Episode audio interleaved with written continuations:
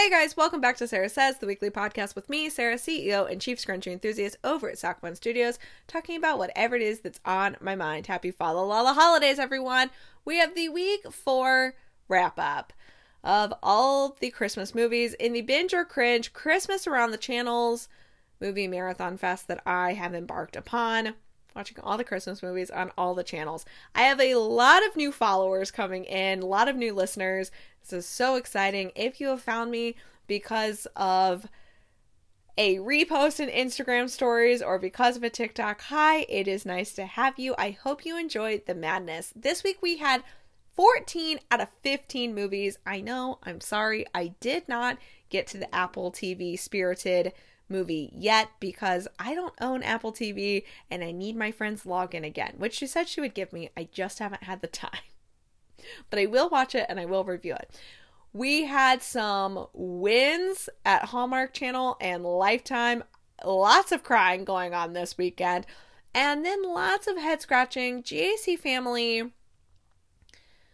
I think it's time that we worry, darling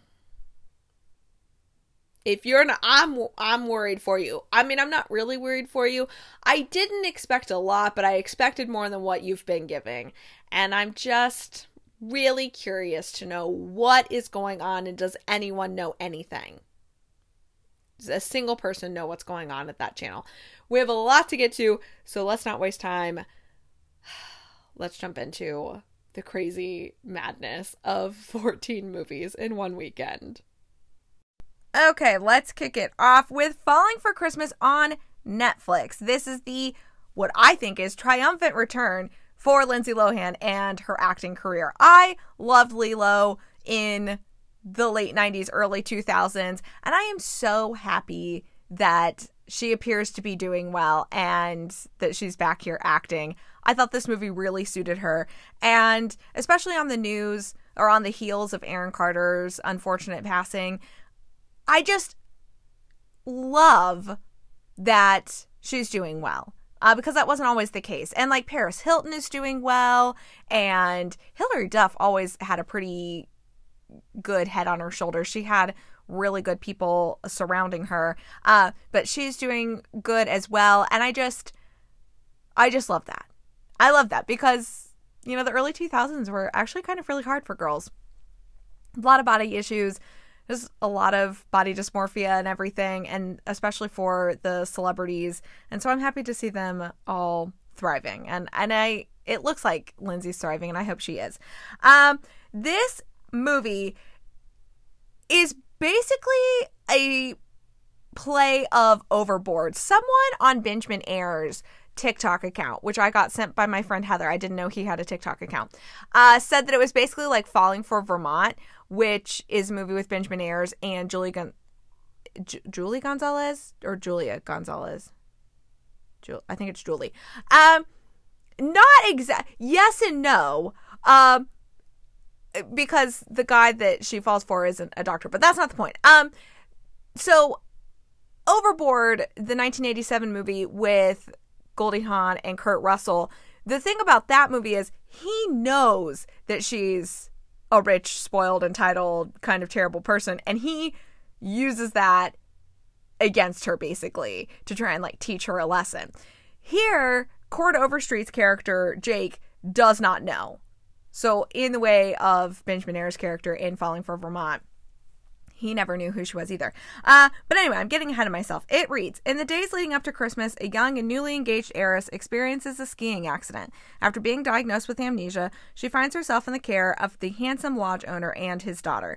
So, along uh, with Lindsay Lohan, it has Chord Overstreet that plays her love interest. George Young, it plays Tad. He's her kind of fiance, a very popular influencer, and Jack Wagner. Uh, he well, no, is he in a Hallmark movie too? I don't think so. Um, but yeah, I was like, wait, Jack Wagner uh, plays her father, Beauregard.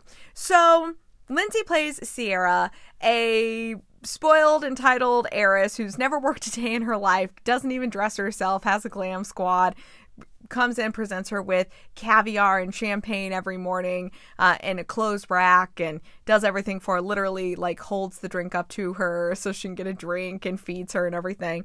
And her father, Beauregard, owns this very impressive ski resort lodge area.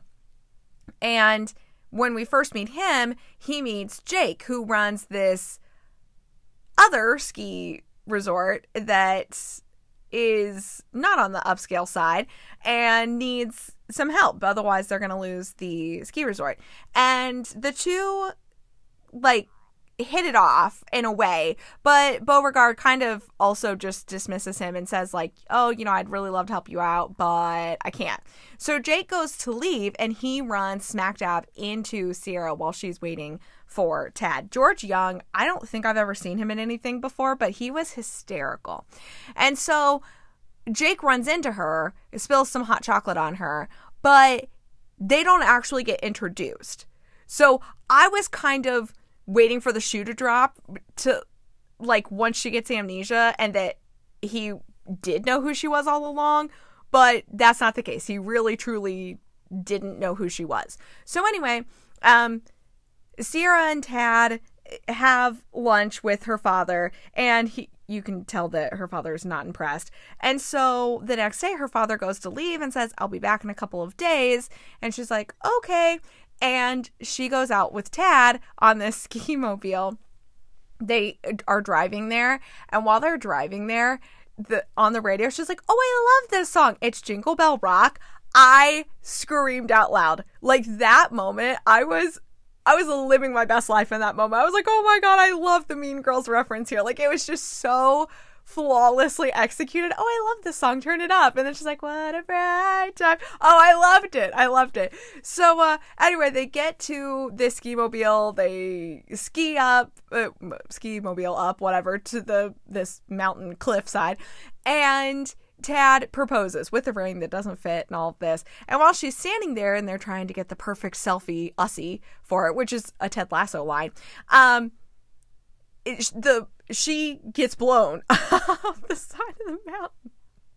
And she tumbles, tumbles, tumbles. Tad ends up going down as well, and they get separated, and she hits her head.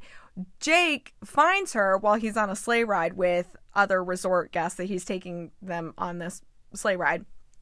And she wakes up in the hospital. She doesn't know who she is. She's still like very entitled about stuff, but she doesn't know who she is. And they're basically like, well, you can either stay here at the hospital or you can go with Jake. And so she's like, okay, I'll go with Jake. And like she tries to learn how to do things. He she meets his daughter.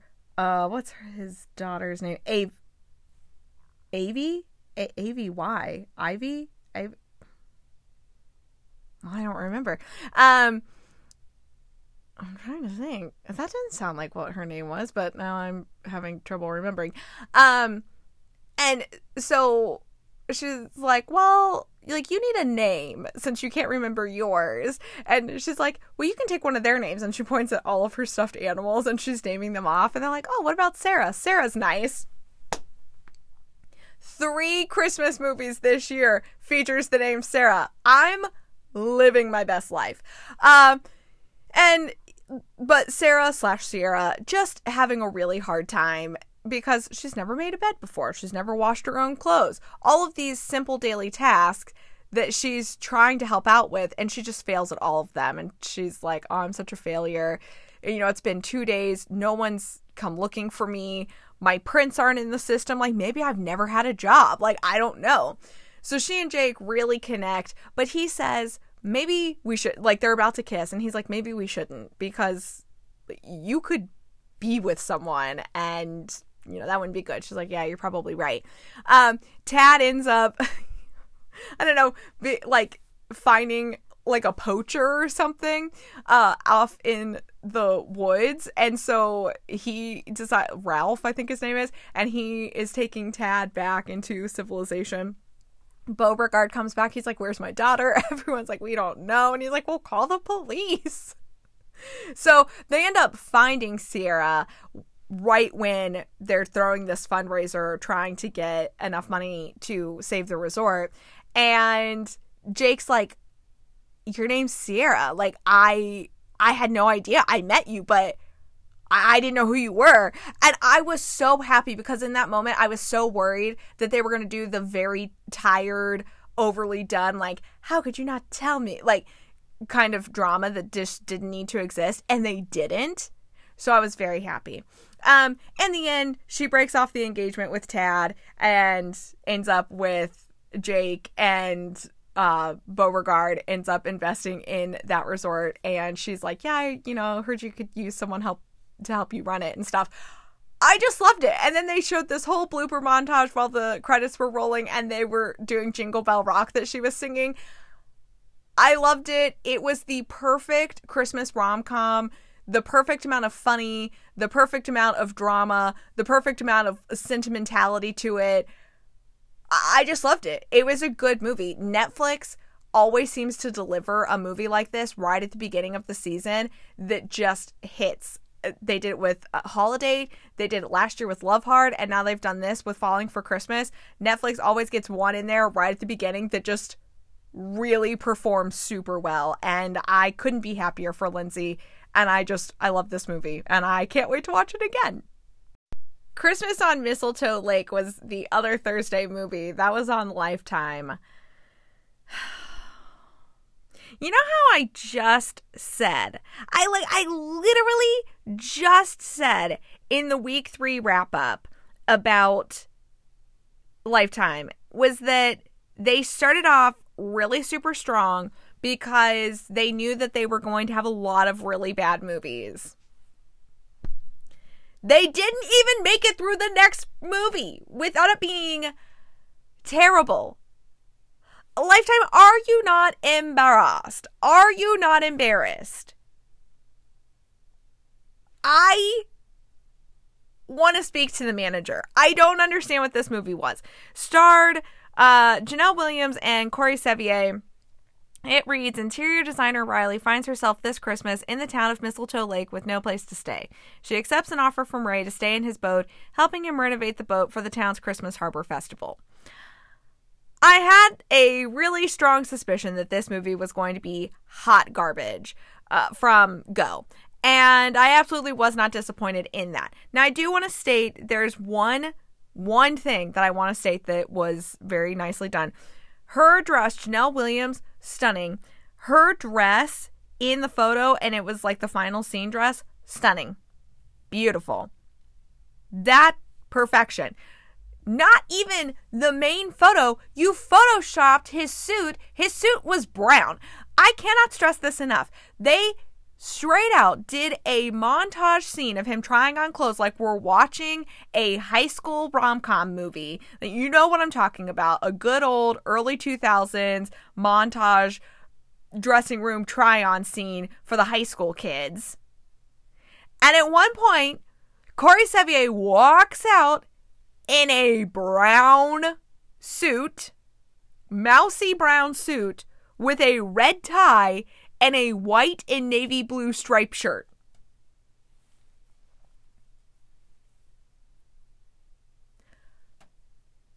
Uh, and then they carried, and they're like, oh, you look great. You look wonderful. What? And then they carried that moment into super bad karaoke singing. The worst. And it wasn't just one scene, they literally did like five songs. It just kept going. And I just want to know are you not embarrassed? Are you not ashamed to put that on your channel? Oh, I don't even want to give this movie the time of day in this because it's that bad. It was written and directed by Robin Dunne. Dunn, Dune, doesn't matter. Not good. Uh, he's best known for a whole bunch of. Oh my god! No wonder! Absolutely no wonder. Just clicked on it. He played Gavin in The Enchanted Christmas Cake, the movie I absolutely refused to finish because it was that terrible last year on Lifetime. No wonder why. So he straight up has acted in terrible Christmas movies and said, hmm, I got this. I can write and direct one. That's exactly what he did. And I just want to know how this got approved and got passed. So, Riley, we're going to do this in the quickest amount of time possible because I don't want to focus on it at all. Riley convinces her family every year they each get to pick a different, like each year it's on a rotating schedule. They pick a place to go to for Christmas, and it's her year, and she wants to go to Mistletoe Lake for this harbor uh, pageant parade thing because it's the only place where the boats can go out at Christmas time. And I would just like to point out that Hallmark literally did this last year with the Christmas sale, which was a great movie, by the way. So her family is going to meet her out there. She goes first. She cancels their reservation where they're originally supposed to stay. And then she has nowhere to stay. And she ends up meeting Ray, whose family runs the bakery because that's where she was, or whatever. I don't know that he runs the bakery or not. His daughter, who's like, well, getting into high school, so she's young. Uh, and they're like, oh, well, you can stay in our decrepit boat that needs a whole bunch of fixing up. And I'm actually going to sell it because I need money because she's trying to get into this advanced high school and I need money to pay for it.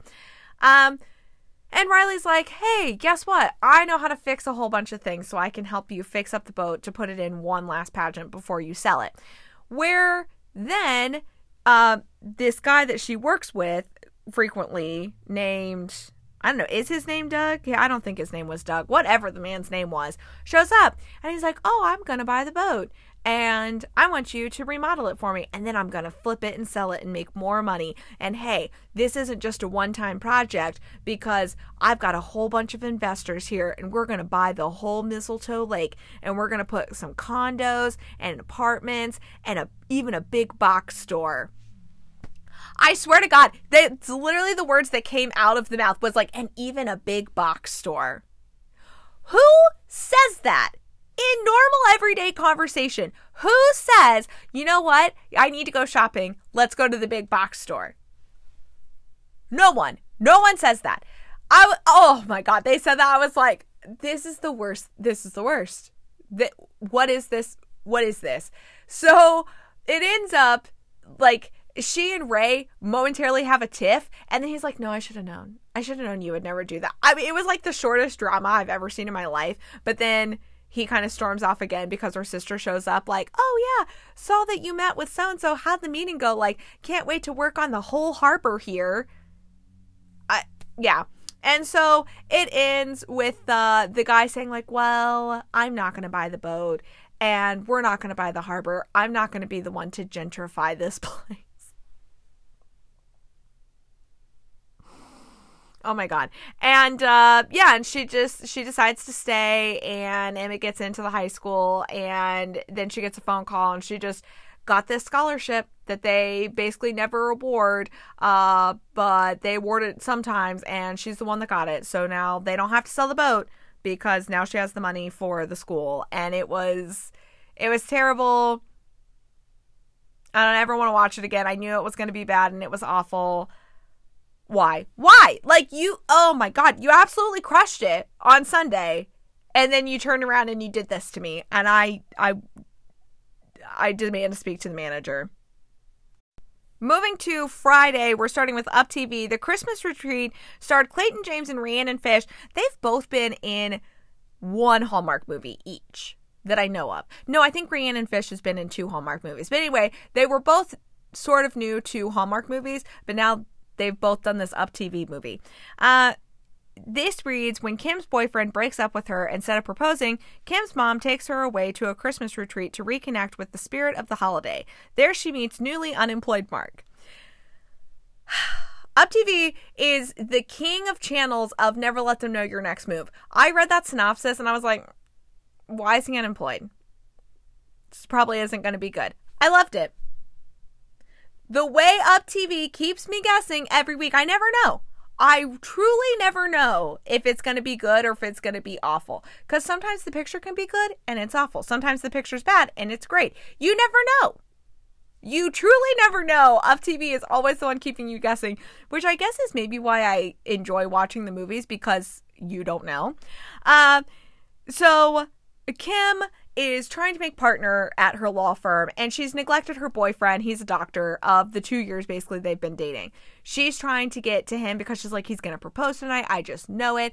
And she meets Mark because they're both trying to hail the same cab. And she's like, I'm late for an engagement. Literally, I'm missing my engagement. So she gets the taxi, takes off. But instead, he doesn't propose. He breaks up with her. He's like, you you don't devote any time to this and like I think we should break up. And she's like, "Oh, okay." And Mark, meanwhile, works in finance and he's just been passed up for a promotion because the boss's nephew has gotten it. And he's like, Really? Like the 22 year old who I trained that has like six months of experience, like he's the one getting this promotion. And so he quits. And I'm like, You know what? He should have quit. Like, absolutely. So this whole like newly unemployed, I'm like, Why is he unemployed? So Mark calls his sister, and his sister's like, hey, come to the Christmas retreat. You haven't been in forever. You should come. Meanwhile, Kim's mom is like, let's go to this Christmas retreat. I have a friend that's going. She talks about it. We should go. So the two re meet there. And I was like, oh, it was. Like, at first, I didn't catch that it was Mark at like at the taxi at the same time. I was like, it was. And the two, like, they both kind of hide their phones at first because you have to give everything up. Um, but then they end up getting caught. Well, she gets caught, and then she's like, well, he still has his phone. and so the two end up connecting. They spend all of this time together. And the whole time she's like, uh, what was the boyfriend's name? Steven, I think. She's like, well, I'm writing this to him so that he can see I've changed. I'm putting the kibosh on this right now if a man is not matching your energy and vice versa, if the partner you are with is not matching your energy, do not lower your standards for them. My favorite part though comes towards the end. So, one thing is like you have to write a letter to someone for Christmas. And so she writes the letter to the ex boyfriend, and then he shows up, which obviously you knew was going to happen, right? And so he shows up and he's like, I got your letter and I see all of this and I'm ready to propose, blah, blah, blah. She's so excited, right? Mark's heartbroken. They go to eat, and she's saying something about maybe she wants to do this for work, something different. And he's like, Well, why would you need to work? I'm a doctor. I make more than enough for both of us. What if I buy the house? You stay home with our children. And she's like, Ah, mm, mm, mm, mm, mm, mm, ah, ah. uh, uh, uh. TikTok runs my life. I, I'm just like, no. No, I did not work this hard to become a lawyer to then just up and quit my career for a family. Like, yes, I want children. No, I am not just quitting my career for children. Like, no. I loved, I was, thank you. Thank you. Uh, oh, uh, but I just, this happened in a GAC movie. The guy was not matching her energy. And I'm like, why? Why are you lowering your own expectations for this man who clearly just wants you to change for him? Like, he's not going to do any changing. And I would say this in the reverse as well. Like, you should not have to change yourself. You should not have to alter your total identity to be with someone ever. But uh but yeah, I love this movie. I thought the two I thought Rhiannon and Clayton had great chemistry and it was super cute. Like for Up TV, it was cute. I gave it a 4. I would definitely watch it again. In Merry Measure was Hallmark's Friday night movie. I was uncertain about this one because they I don't know what they did to Brendan Penny here. I love Brendan Penny. It started Brendan Penny and Patti Murin and I I don't think I've ever seen Patti Murin in anything before, but um, it, Brendan Penny, I like they made him wear these serial killer glasses. Now, and then I was like, maybe I'm being too hard. Maybe they're more like rocket science nerd kind of glasses. So I put it up on my Instagram. I put it in a poll, and no, people hardcore were like, these are they. I, I'm just I'm rechecking the poll here. Yeah, everyone. Oh no, one person put in the middle. I'm like, on a scale of rocket science nerd to serial killer, where do these glasses rank? And basically, everyone said they're serial killer glasses. This movie reads When pop star Darcy returns home to spend Christmas with her sister and niece, she unexpectedly finds herself coaching the high school choir with her one time rival Adam. this movie started with Patti Murin singing some songs, and then she sings Candy Rush or Sugar Rush, whatever, Sugar Rush. Hallmark.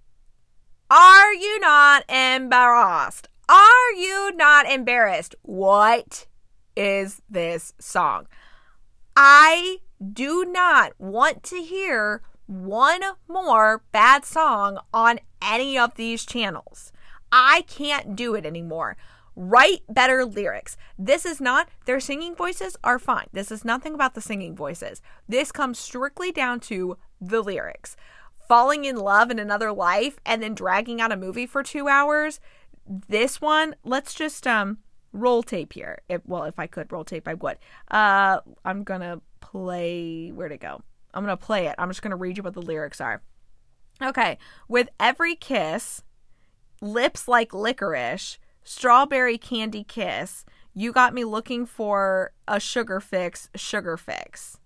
Oh, maybe it was called Sugar Fix. Lips like bubble gum, and I gotta get me some. I'm so addicted, I just can't resist. And every time you go away, your candy coated kiss is all I can taste. Are you not embarrassed?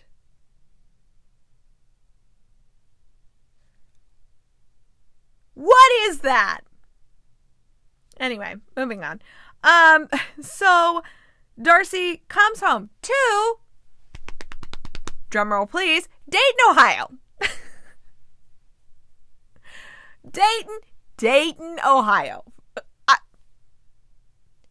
Hallmark. Two movies, lead actresses, characters' names are Sarah, and now a movie set in Dayton, Ohio. You can reach out to me. You can make amends. Feel free any point in time.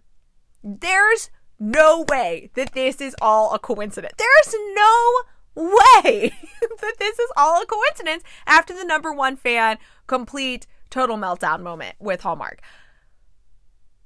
I digress. So they are sitting there. Oh, and it also starred um oh, oh unlock my phone. Uh Jennifer Robertson Jocelyn from Schitt's Creek. It took me over half the movie. I was like, why does she look so familiar? Like I couldn't figure it out. And then just as soon as I looked her up, as it was loading, I was like, oh my god, it's Jocelyn.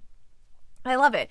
So um so she goes home to her sister's, Gretchen, uh, house to spend Christmas with them. And she's like, Oh, I just love tuna noodle casserole. I haven't had a casserole in forever. And Gretchen says, Well, welcome to Ohio. Who wrote this movie? Whoever wrote this movie must be from Ohio.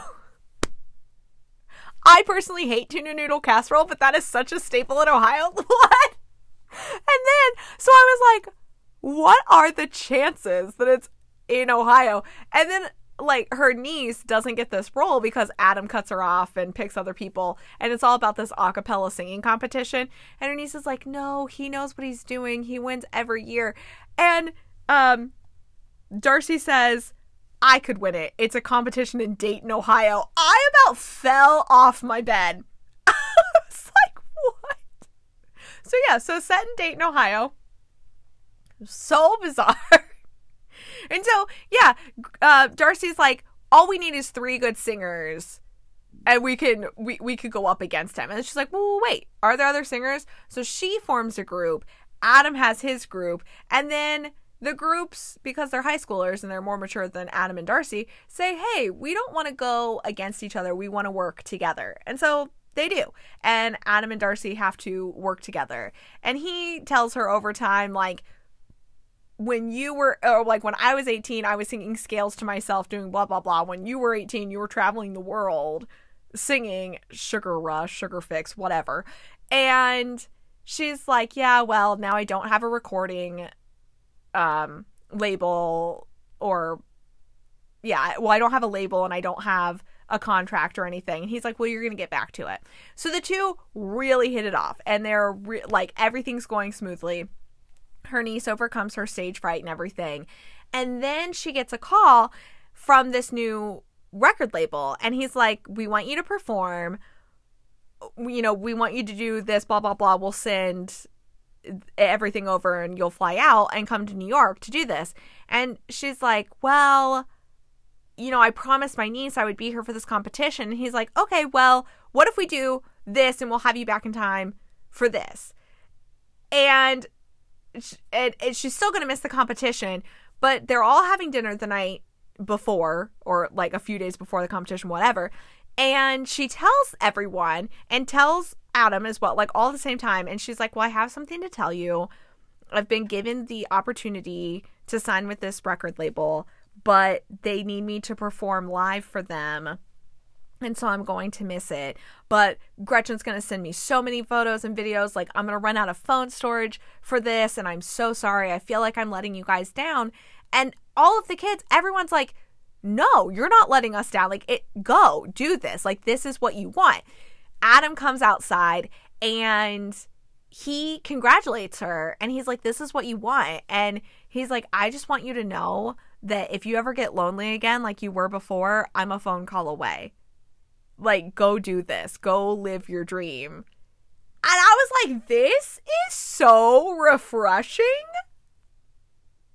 This is so refreshing. I loved it. Like i expected him to just be like i can't believe you're abandoning the kids. Or the kids to be like i can't believe you're gonna miss it. Like how could you do this to us?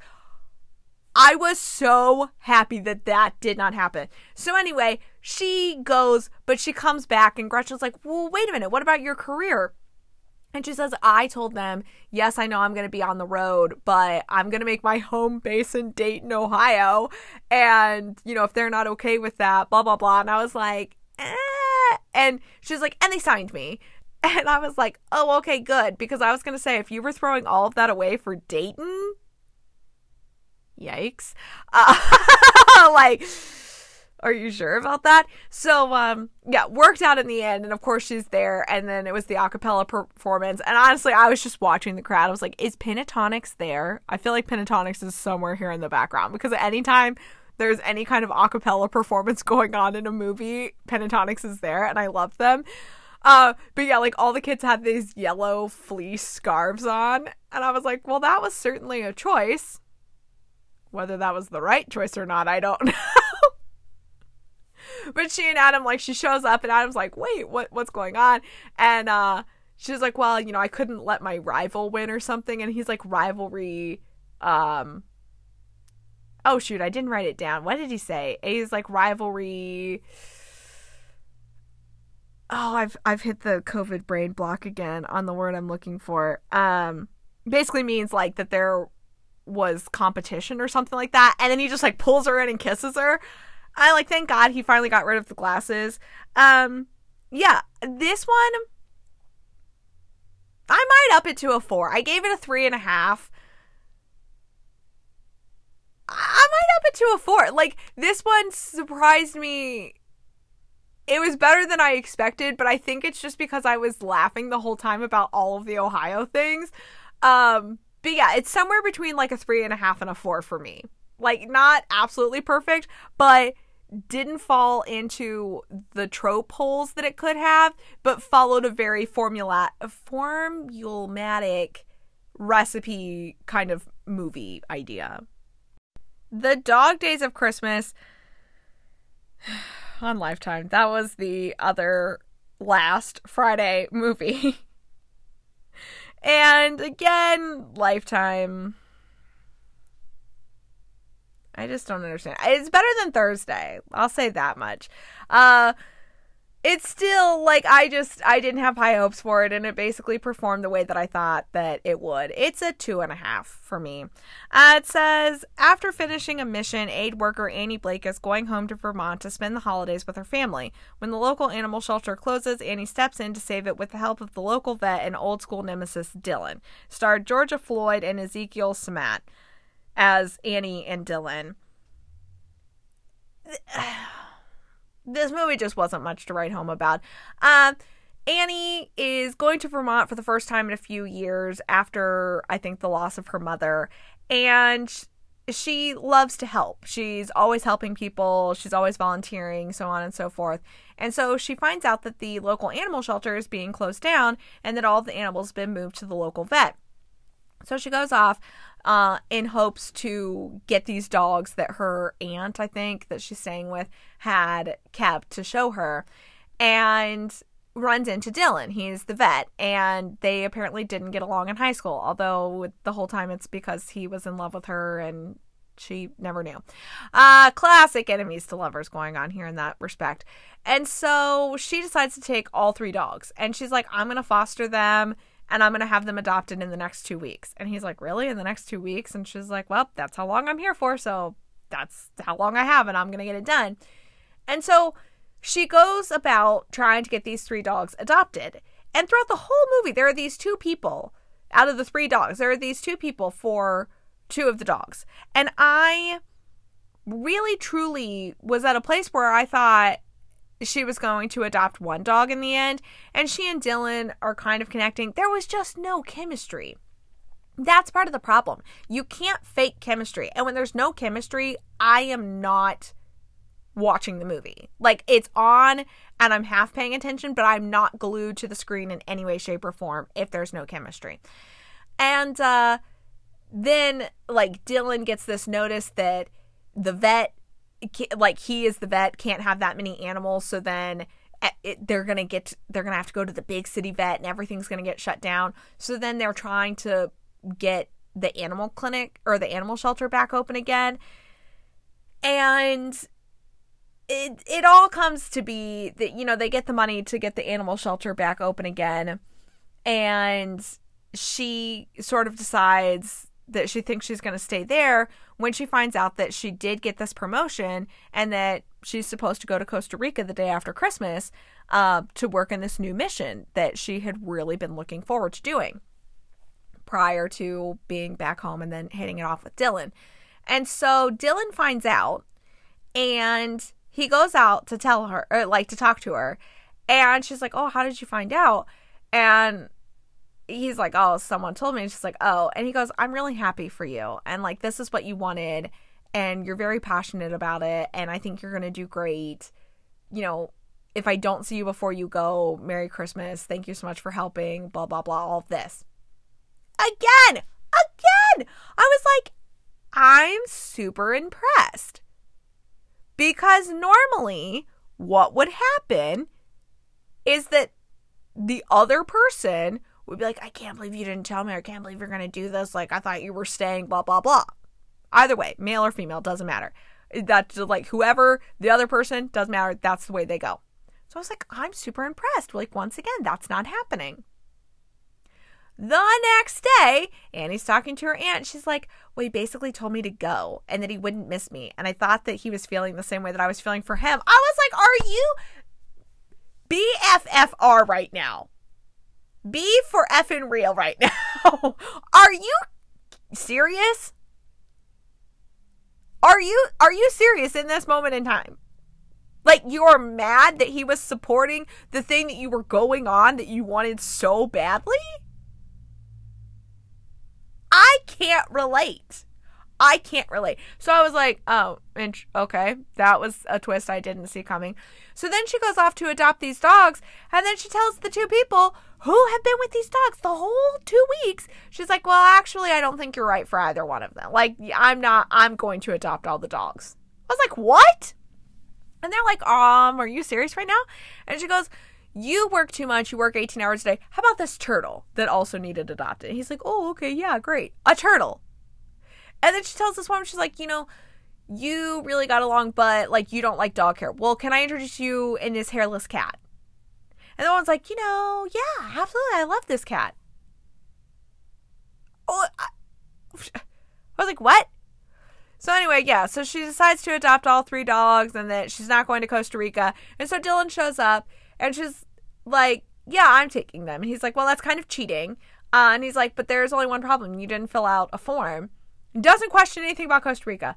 And she's like, oh, that form was too long. So then he goes about asking her because she had changed the form, like, who's your favorite author? What's your favorite memory with an animal?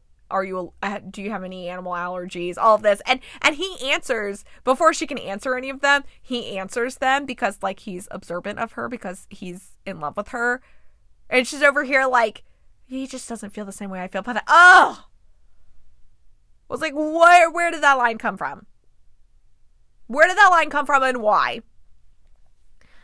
so yeah that's it's a two and a half it no it's a two it's a two for the animals, and that's it. Um, yeah, that's a two. It's a two. Moving to Saturday's movies, starting at Up TV. A Tiny Home Christmas starred Rebecca Dalton and Christopher Seavright. It reads In order to save her family's contracting business, Blair reluctantly teams up with her ex boyfriend and former co star of a hit home design reality show to build a tiny home for the unsheltered in the community, rekindling old sparks in the process just in time for Christmas. Now, I thought that maybe this was going to be a cute movie. Up TV, king of never letting them know your next move. Like, you never know. You never know. And, like, you never know until you watch the movie if it's actually going to be good or not. Because you can read the plot and you can say, oh, that's going to be terrible, but it's cute. You can read the plot and say, oh, that's going to be cute, and then it's terrible. You just don't know with Up TV. Uh, so I went into this thinking maybe there's a chance. Like tiny homes, love bringing back tiny homes, it, helping the unsheltered community. I think this is a great storyline topic that should be talked about. You know, could be. No, it was terrible. It was terrible. Uh, this movie was a movie that they made on Lifetime last year. Don't ask me the name of that movie because I don't remember it. I am not the font of Lifetime movie knowledge as I am with Hallmark. But oh, you know what? I know who was in it, so I can look up who it was. Jana Kramer was in it. Let's just. Oh, she was in One Tree Hill. You know what? I she was in that after I stopped watching it. Uh, The Holiday Fix Up it was a movie just like that with Ryan McPartlin in it. Um, that movie was super cute last year. That one I loved. The chemistry off the charts. This one, sorry to say, Rebecca and Christopher had no chemistry. It was it was just a totally recycled plot line. They didn't even come up with a movie poster for it. I don't want to talk about this one anymore. we have like so many movies and I've literally just been sitting here not wanting to do this because I'm like I I can't if I have to talk about movies like this. So this one's not a watch and we are ending the discussion here on that one. Moving on to better movies, we had The Royal Nanny, that was Hallmark's Saturday movie, starring Rachel Skarsten and Dan Jeannotte. I was super skeptical about this. I was hoping good things, but neither of them are British. They were going to have British accents because they are literally portraying the British royal family, not the British royal family, but the British royal family, and an MI5 agent. So like you can't it's not a made up country. You you actually have to have a British accent here. Um and you know, normally like that's really hit or miss. Not only did they knock the accents out of the park. But this was one of the most I don't know, most different doesn't sound like that's a correct sentence phrase.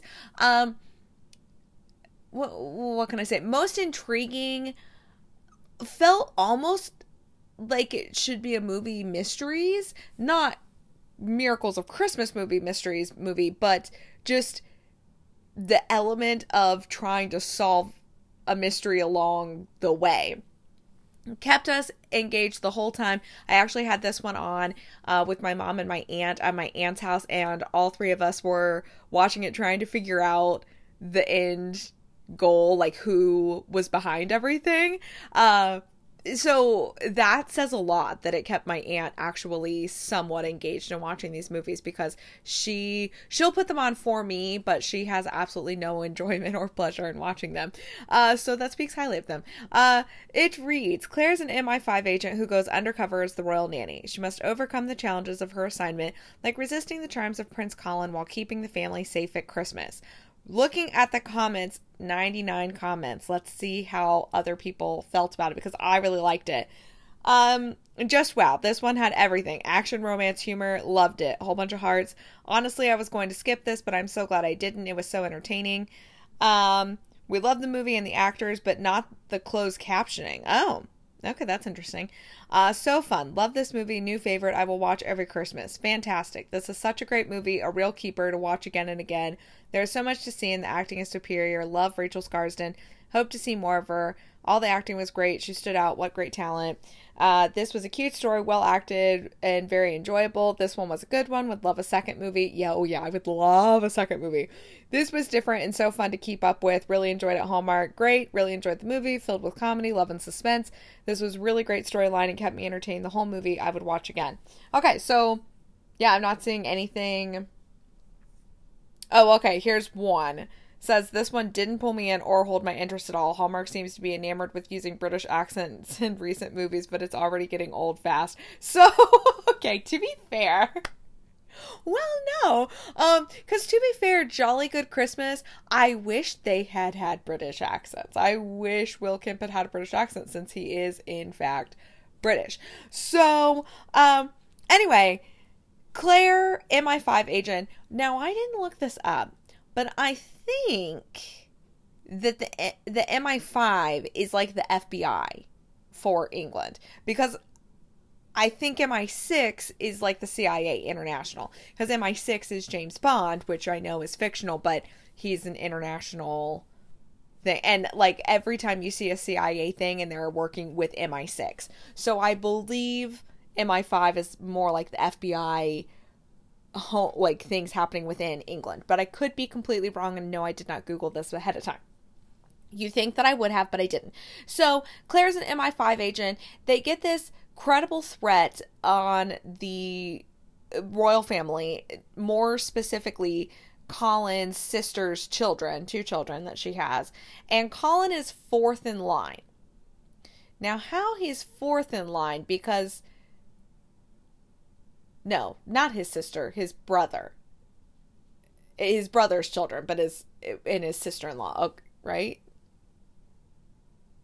Oh, see, I didn't write anything down because I was so in the moment of watching it. Now, now I'm okay. That's mother and the father. Okay, it must be sister-in-law one, two, three. Oh, okay. So he would be fourth in line because his brother would become king, and then his two children, and then Prince Colin would be. Okay, okay, okay. That's that's the line of succession. Okay. Anyway, um, so anyway, uh, so they they get Claire to become a nanny to infiltrate into the royal family because they're like, we need someone to be present and like oh this would work because the kids keep running their nannies away and we need a new nanny. So she goes off to do this little kind of training course with scary poppins miss lansbury lansbury because it's always lansbury nannies that take care of the royal family children. And did you like my posh accent there? Um so and miss lansbury's like uh, this is probably going to ruin my career right now because no one can know she's in MI5 because she has to be undercover because it could be someone at the palace. So Claire goes and the children try to prank her. It sort of reminded me of the Bridgerton series Eloise's book with Sir Philip's children um, because the kids are cute kids, but yeah, they like to play these little pranks. And she catches all of them out right away, and they're like, "How did she? How does she know? So Colin shows up and they're like, Uncle Colin, Uncle Colin, we need help. This this nanny's good. And he's like, oh, okay, I'll help. So he kind of tries to distract her and then also trick her, but she just pushes the door open with the umbrella, the signature umbrella from the Lansbury nannies. And uh, the spaghetti falls down onto his head and he's like, You're good. so um she becomes friends with the parent's mother and like you really have to suss out who's behind the threat and what's going on. So about 3 quarters of the way through, I was like I think it's this person. And I don't want to say it because I I want people to watch it and I I like want you to be in in suspense about it. And my mom is like, "Oh, because I think it's this person." And I was like, oh, maybe.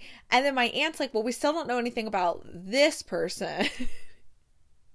so the fact, like, we were all sitting there trying to figure it out. And in a way, we we were all right. Like I was right, my mom was also right, and then my aunt like yeah, had brought up this point that this one person hadn't like we still were waiting on information about this other person. Um so it, what what else did I want to say about this movie? Oh, Scary Poppins. So Scary Poppins is the nickname that we come to find out later was given to Miss Lansbury because Colin was her nanny, and so he's the one that gave her the nickname. And personally, I love that nickname. As a nanny, I learned from my very first nanny family the most valuable life lesson. I'll make this really short, but in case you're a parent or one day you will be a parent, I cannot stress this enough. Having gone to nanny school, gone through the whole thing, um, benevolent dictatorship. This is the most important practical piece of parenting information I can impart on other people. Treat the children as if you are a benevolent dictator. so, what that means is you want a certain outcome, but you want them to feel as if they have had a say in how we achieved that outcome. So, you're a benevolent dictator. So, say it's a morning routine, for instance. Like, okay, hey, this is what the weather's like outside today. Do you want to wear this outfit or this outfit? Like a sweatshirt or, you know, long sleeve shirt with a jacket, whatever. Uh, you know, do you want oatmeal or cereal? Well, what kind of cereal would you like? This kind or this kind? Do you want to brush your teeth first or your hair first? And you, so the children are actively participating in these options, and yet they're all options that you want done. Like, you don't care what they eat for breakfast. You just need them to eat breakfast. So you're giving them the options, and you don't care which ones they pick from those options.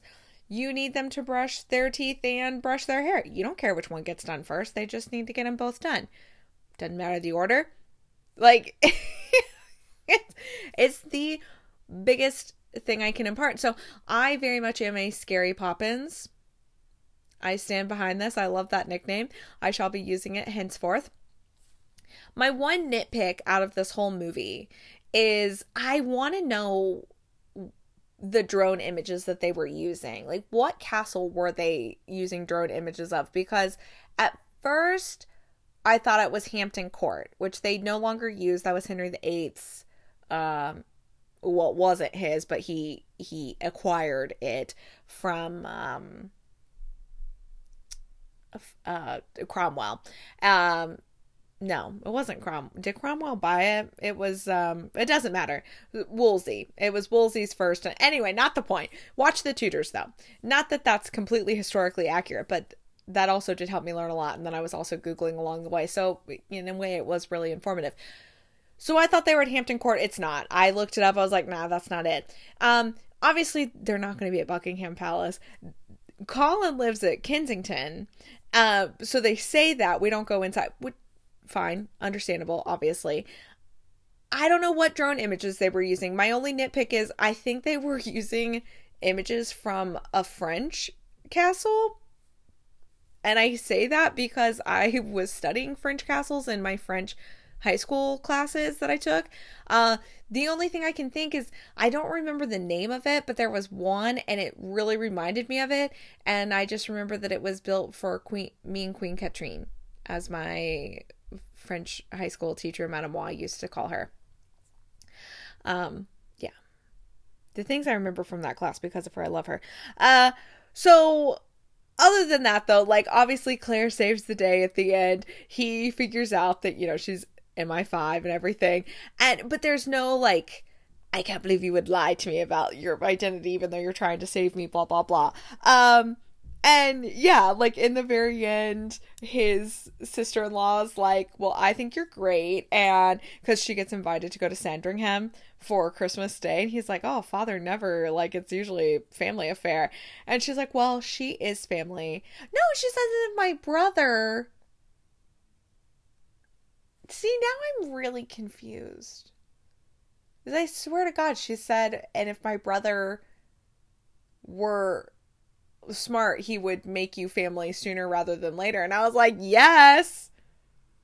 Yeah, yeah. Be like, propose right here, right now. Get down on one knee. uh, but yeah, love this movie. I would love a sequel. I feel like they could have a sequel at for their wedding. And something can have, Oh, they could definitely do a sequel. I want to see it. Now, as good as The Royal Nanny was, and it really truly was, it unfortunately got scooped, in my opinion, by Lifetime with their movie Reindeer Games Homecoming, starring Sarah Drew and Justin Bruening, aka April Kepner, and people have been telling me his name was Matthew. Is that true? Yes. The uh, paramedic guy from Grey's Anatomy. I stopped watching Grey's after they killed Derek off. So that was before their reunion because it like what I remember is she ran out on their wedding uh to be with uh Jesse's character. Jesse no. That's his real life name, right? Well, what's his Oh man, not the point. Um because I didn't I which I loved at the time because I didn't really think that they had a lot of chemistry, Sarah and Justin at the time, but then I know that they ended up getting back together again, but that was after I stopped watching. And uh and I just want to state for the record that Sarah Drew I think is fabulous actress because I absolutely detested April Kepner on Grey's Anatomy. Couldn't stand her could not stand April every single time. She was the whiniest. Oh, I hated her so much. I she was always feeling sorry for herself. Um, hated her. Hate Owen. Uh, hate them so much. Hate, hate, hate uh double hate loathe entirely.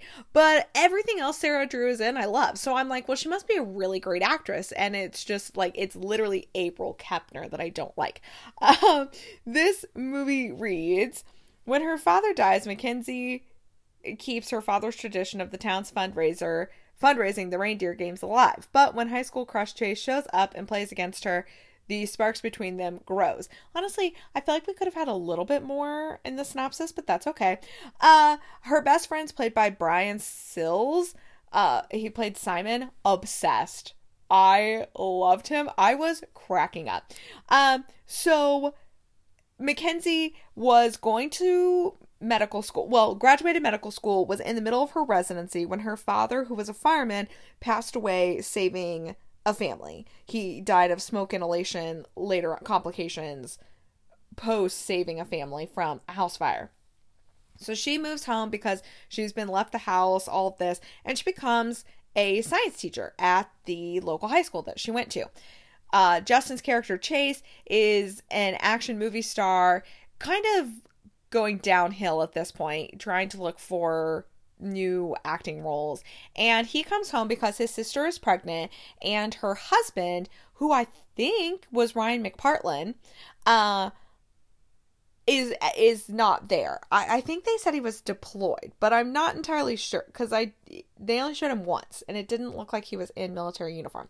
Um so he's there to help her and he goes to pick up his nephew when he runs into Mac and they catch up and he's like pre-med is that you? Simon comes in and he's like did he remember like did he call you uh, pre-med? Like he remembers your nickname? So they were sort of friends kind of sweethearts. Like she really liked him. He liked her but he just totally fumbled the bag. And um it, like but then he went on to become famous and she you know is a high school teacher, and uh, so she's like, "Oh, it's it's no big deal." He ends up having to help his nephew and the nep- uh, nephew's friend in the reindeer games because you need three to participate, and one of their friends gets sick, so they can't do it. And he goes up against her character, and they reconnect. But there were so many good one liners. I actually wrote them down because I was cracking up. So when they first see each other again, he's like, I just, you look so different. Like, you don't look like how I remember. And she goes, What? I don't have. It, she goes on this basically saying like she doesn't have acne anymore. And she goes, And I don't have a love hate relationship with Proactiv anymore. oh my God. Oh my god, that line, oh, sent me into outer space. I thought that was so funny. He's like, no, no, that's not what I meant at all. She's like, it's okay. Speaking as someone who had a love hate relationship with Proactiv in high school, I thought that line was genius. So, um, anyway, then like when they end up kissing. I'm sorry. When they end up kissing, she like they're at her house, like at her front door, and it's it's such a good kiss. And then and I was like, this is why I watch Lifetime. Like for a semi good plot, although this, this one was a really good plot, and some good kiss scenes. You know what I mean? So the next day, Simon comes barging in with champagne and OJ for mimosas, and he's like, spill everything. She was like, What are you talking about? And he goes, Please, I have seen every single one of your porch night drop offs since high school. Did you really think I was going to miss 2012's MTV Movie Award winner for Best Screen Kiss when he rolled up here? Please, now spill the tea. oh my god. I was cracking up. Did, did you really think I was going to miss 2012's Movie Award winner for Best Screen Kiss? when uh when her when his sister goes into labor, they're trying to go off and because Mac is also a volunteer paramedic, she's in the back and then he has to sit in the back so the nephew ends up driving Jeremy and he runs a red he runs a red light and she's like, "Jared, did you just run a red light?" And he's like, Yes, I did, but I did it very safely. I looked both ways. And she goes, Oh, bud, you're doing a really good job. Chase is like, no, he's not. I was cracking up. This movie had like just had me straight gut laughing. It was so funny. But then Lifetime did this thing. They made me laugh. They made me laugh so hard. And then they made me sob like a baby. Mac has this letter. Her father used to write her these letters and she at Christmas time and she has the one that he wrote a few weeks before he had passed away. And she hasn't opened it. It's been 3 years. And she just she carries it around with her basically everywhere and she's holding on to it. Um and she's in the hospital chapel area. And or no no she she wasn't there. Where where was she though? She was with chase talking. And he says something to her like you know you are so settled. I wish i wish i had that. I wish i had that stability and everything. And you know how how can you put your life into perspective like this? And she says hmm, i think big grief puts a lot of things into perspective and i'm not totally content with my work I miss my residency every day, but my life is really full because I know I matter to a few good people who know me and love me well, and that's the good stuff. That's the best stuff, and that's all you really need. When she said that, that first line, I think big grief puts a lot of things into perspective. I just felt that on such another level. And uh, so towards the end there that's when they're sitting in the hospital chapel and she's still sitting there with the letter in her hand and Chase says you know I don't know what your father was going to say to you but I think he's waited a really long time for you to hear the words I'm going to cry right now remembering this because she says I just can't open it because when I do, that's it. I will never hear his voice again. Even even though it's a letter, she was like, "I will never hear his voice again.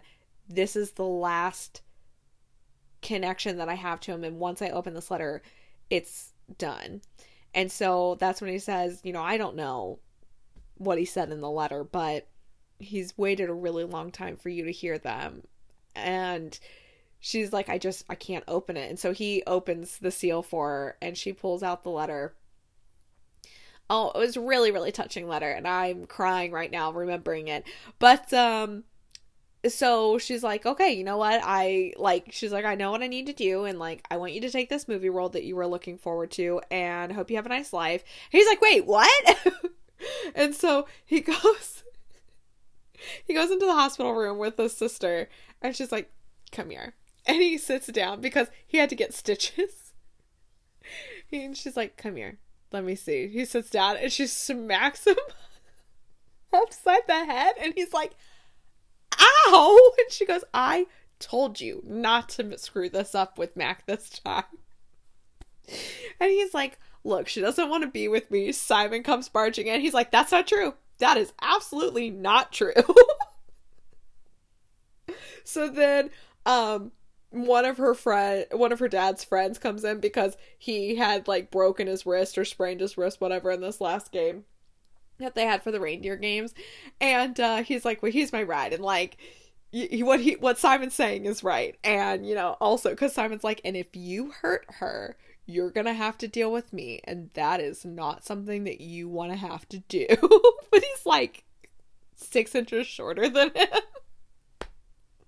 so then the the friend comes in and he says and he's like but you like you'll have to deal with me too and i might be old but i still know how to throw my weight around in a scuffle and Chase is like, Is there anyone else? And then the toilet flushes and his nephew walks out and he's like, Sorry, Uncle Chase, but I agree with them. Oh my god, this movie was so good. It just it was so good. And I must own this movie. I must be able to purchase Well Suited for Christmas and Reindeer Games Homecoming because they really heavyweight drag out knockout fight crushed Hallmark in those two movies.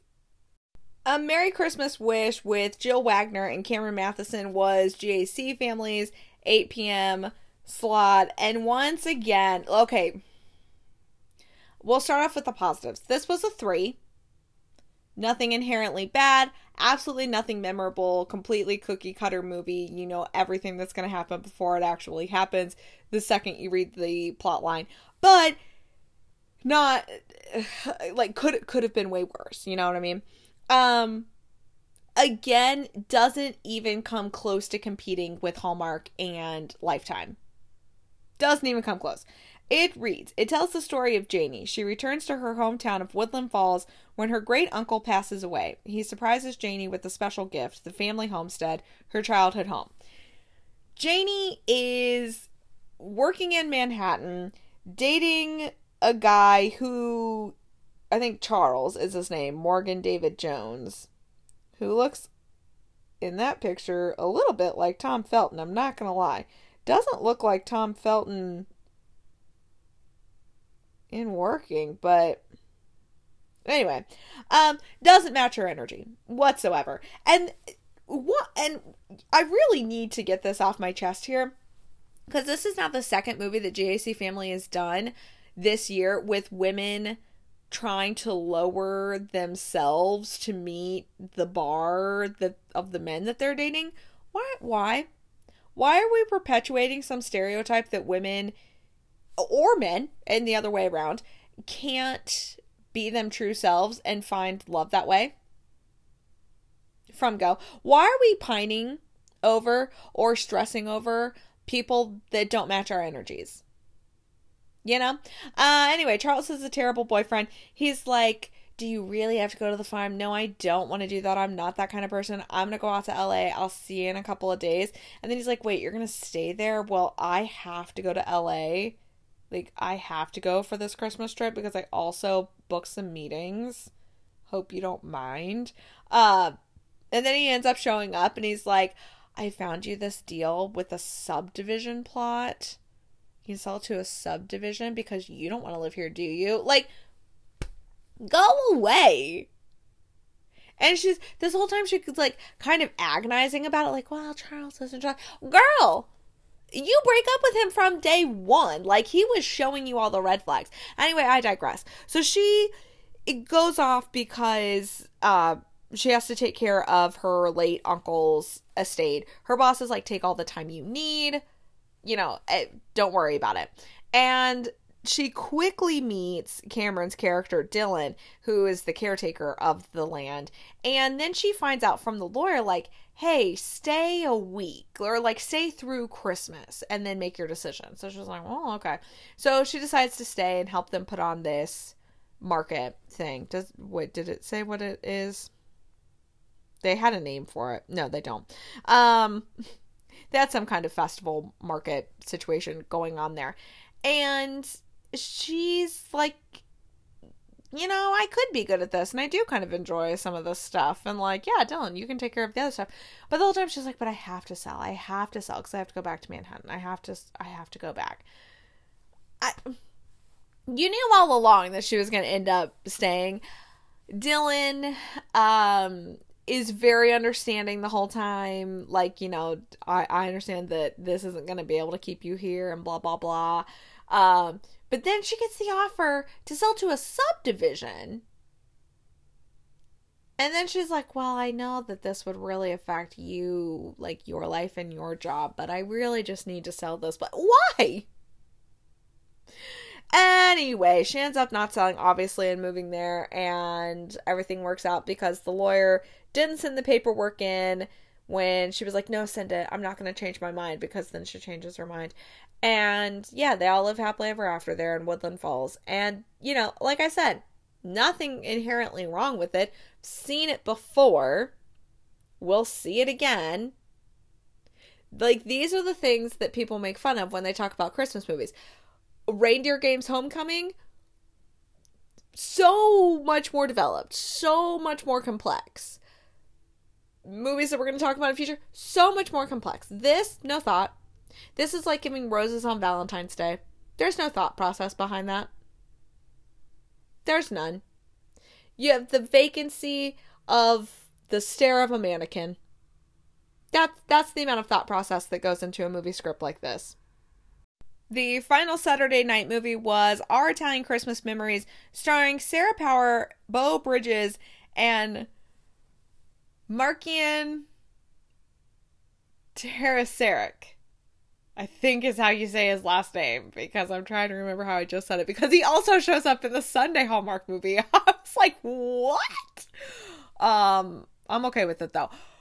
But this movie, Hallmark Movies and Mysteries, were back on track, made me cry. I knew I was going to cry. It reads The Colucci siblings, in an effort to jog the memory of their grandfather, who is struggling with dementia, set out to recreate their late grandmother's legendary pasta sauce. The other comments read 58 comments. Uh, lots of crying emojis. Words can't express how much this movie touched me. Took care of my mom for over 10 years with Alzheimer's. I'm a caregiver, have many clients in different stages. This was exceptional. Beau Bridges was incredible. Sarah, Morgana, Jesse, Paravine, Alicia, and Marky, and Michelle is Dianata. Everyone else, thank you. Beautifully written by the amazing Joey Botnick. Thank you. Simply the best. This was a charming and heartfelt movie. I recommend it to anyone. Awesome movie. Movie is warm and touching. My family dealt with a grandmother who was losing her memory. This movie showed all the ups and downs. Thanks for making this movie. Um, yeah, this movie was heartwarming and hard and sensitive. The younger sister ruined it for me. Her attitude was terrible and bratty. Would have been better without her. Wanting a family meeting uh, while out to dinner without her mother, grandpa's daughter present was inappropriate. She was annoying. Agreed. Agreed. We're going to talk about it. Phenomenal and exquisite. Brings me right back to my childhood of growing up in an Italian family on the west side of Buffalo, New York, with grandma's spaghetti sauce cooking, homemade pizza in the oven, and family all around in every single room, artichokes in the oven, and Italian cookies everywhere. What a phenomenal movie. Absolutely love it. Can't wait to watch it over and over and over again. Thank you, Hallmark, for this movie. Much love. Um, wasn't sure I was going to watch this as my mom had Alzheimer's and passed away from it. So many memories and emotions in this movie that are spot on, including the division of with the sisters. There is a time and place for everything. Love Beau Bridges with Sarah Powers. Powerful performances. We'll watch again. Um, okay, first one, disappointed. I really wanted to like this, but like all movies this year, Hallmark has dropped the ball. Okay, well, Nikki F, I have a feeling that you're probably over there saying that GAC Families movies are all new and refreshing. Um So, um, Sarah's character, Anna, is Vincent's granddaughter, and she's the oldest of their three siblings. And she has come home. She's um a sociologist archaeologist, some kind of ologist. And uh, now she's an associate professor, and so she, adjunct professor, sorry, and kind of travels from place to place working at different um, universities and colleges. And she has come home because her mother is taking a well deserved vacation from taking care of her father, who is what Anna originally believes is in the early onset of Alzheimer's, but is actually more in the middle set of dementia. And um, so Anna's there because she's like, Well, I'm going to stay with Nono, and, you know, I'm here, I'm going to take care of him. While her younger brother, he's the youngest, and her younger sister uh, are also there. They've been there the whole time, all this.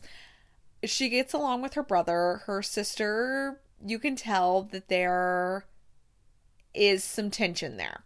Um, her sister runs the family farm and she's like we are selling the farm. She's married uh, her wife is having a baby and she's like it's just too much. And anna at first is very like whoa what? And the sister's like look we have mom's approval. We have nono's approval. We're doing this. And vincent comes out and he's like she has my blessing and he tells anna later don't be mad at your sister because it's a lot. Like it was a lot for me when I was younger and it's a lot and it's uh you know, it I never wanted it to become a burden and so she has my blessing. And when I become too much of a burden, your mother has my blessing too. Oh my god, I'm going to cry again. Um so Anna's like oh, okay, no, no, like it's okay. She takes him to his neurology appointment and meets Dr. Greg. And what I want to say in this moment do you know how many times I took my grandparents to doctor's appointments? Do you know how many times we were in the hospital around Christmas time between my grandparents and my uncle? Ask me how many hot doctors there were amongst hundreds of times. Not maybe not hundreds, but tens of times, 50, 50 times. Ask me. Zero. Not one. Not one single hot doctor, not one single time. Not even a hot paramedic. Nowhere to be found. Maybe it's because of where I live. You know, could be. That could be the reason. But I digress because we were also at the OSU Wexner Medical Center for my uncle, and that's that's a college campus, a huge, thriving. No, none. I mean, maybe there were some. It makes me makes makes me so mad. I'm coughing. Um, maybe there were some, but then I thought that they were too young for me. Uh, because by then I I was older. But I digress. Not one. Not one single hot doctor. So when she shows up and Dr. Greg walks in, played by Markian, who I'd never seen before that I know of, I about fell out of my chair. I was like, Are you kidding me right now? Are. This is so unfair. Loved him. And he tells her because like the appointment does not go well and she's very shocked. And so she pulls him aside afterwards and she's like i didn't think it was this bad already. And he says you know it wasn't but it's progressing faster than we were hoping. And you know i'm i'm here if you need anything. I'm here if your family needs anything. And so she says is there anything i can do and he says, you know, something that keeps his mind active. So she decides, let's find Nona's pasta recipe. And there was a word for it and but I I didn't take Italian. I took French even though I did live in Italy but that's not the point. And uh it because it was never written down. Her mom can't cook it all so she doesn't have it. And it was really only Nona that made it and Nona has passed away Donata and so she and Vincent go about trying to recreate it. And along the way, they reconnect with other people that have these little tips about the sauce because they have these little tidbits from other people. Uh, or d- little tidbits from Donata when she was alive. And the whole time, the little sister, you can tell, is just egging on a fight.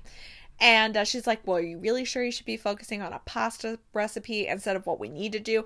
And like the commenter said, like, there's a time and place for everything. And yeah, I was sitting there driving home that night, be like yelling at the at my phone, playing it, and I'm like, you cannot be sitting down here while your brother's trying to be like he's going from a dishwasher to uh, a sous chef or whatever it's even under a sous chef like beginning chef here at his girlfriend's father's restaurant uh and trying to pick a fight right now.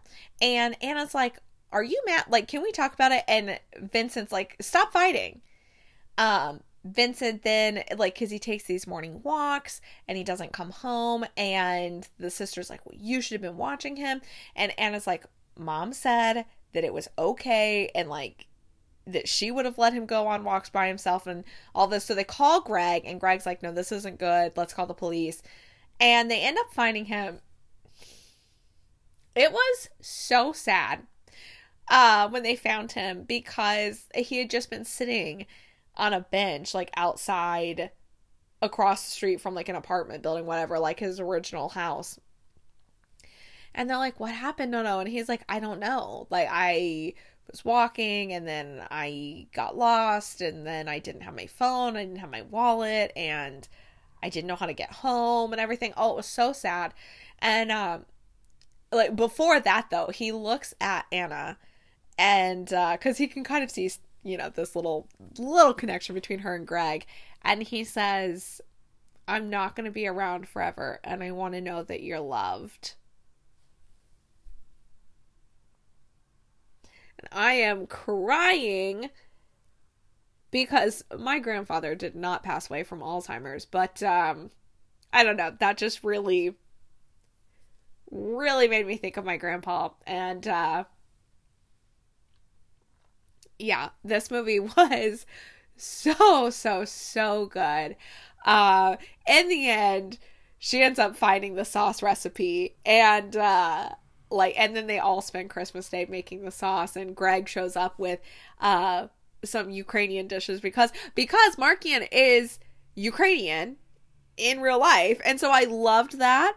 I thought that was really great and um yeah, I'm I'm just a mess over here and I'm crying cuz now I'm thinking of my grandfather and yeah, like I did have a great aunt that had Alzheimer's and the whole walking and then getting lost, that actually happened to her as well. Um so yeah, this movie was just it was very very touching. It was very poignant and can't recommend it enough, but you're going to yell at the TV and you're going to swoon and you're going to cry. So you're going to go through all of the emotions, but that's what we come to Hallmark Movies and Mysteries for. Congratulations, A++. You did it. Okay, crying aside now, getting to Sunday's movies, we are almost there, everyone. The Picture of Christmas Up TV Sunday night movie starred Chelsea Hobbs, aka Blair from The Nine Lives of Christmas. I was looking at her, I was like, she looks so familiar to me. And then I looked up, I was like, oh my god, it's been so long. Uh, let's see here. And Giles I think you say it Giles, right? Giles Panton.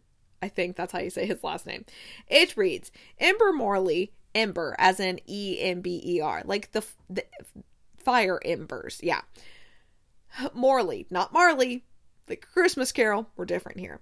A graphic designer and aspiring storybook illustrator in Manhattan is surprised when she learns she has inherited her grandmother's Christmas tree farm. She heads back to her hometown of Willow Hill in order to sell it before Christmas, but the charming townspeople convince her to stay a little longer and help plan their annual Christmas tree festival. When forced to work with Brandon Hart, the farm's handsome caretaker, Ember is reminded of the things she once wanted in life.